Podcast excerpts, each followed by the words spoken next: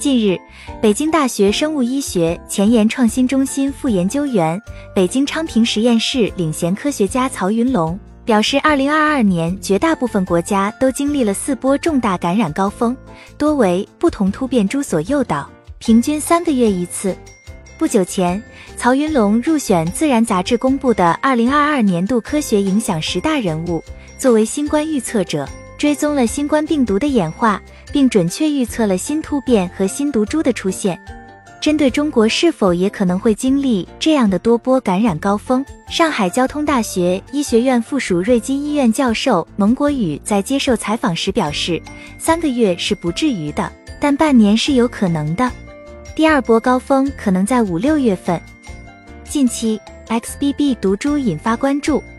我国现阶段流行的毒株以 BA. 点五点二和 BF. 点七为主，但一些国家出现了 BQ. 点一和 XBB 等优势毒株，并且已经在我国本土病例中被检出。中国疾控中心病毒病所所长许文波表示，BQ. 点一和 XBB 是奥密克戎新的变异分支。BQ. 点一和 XBB 的致病力与奥密克戎其他系列变异株没有明显区别。重症率和死亡率在流行 BQ. 点一和 XBB 的国家也没有增加。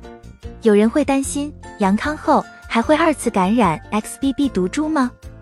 北京佑安医院呼吸与感染疾病科主任医师李主任表示，目前 XBB 毒株的免疫逃逸能力有所增强，和我国流行的 BA. 点五有所差异。感染 BA. 点五后，经过一段时间，保护力水平下降。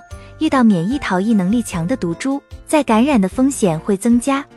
针对网传 XBB 毒株会引发呕吐和腹泻的症状，李主任表示，一些新冠病毒感染者确实有呕吐和腹泻的症状，通常一至三天可以自行缓解，没有发现 XBB 毒株更容易侵犯心脑血管系统和消化系统。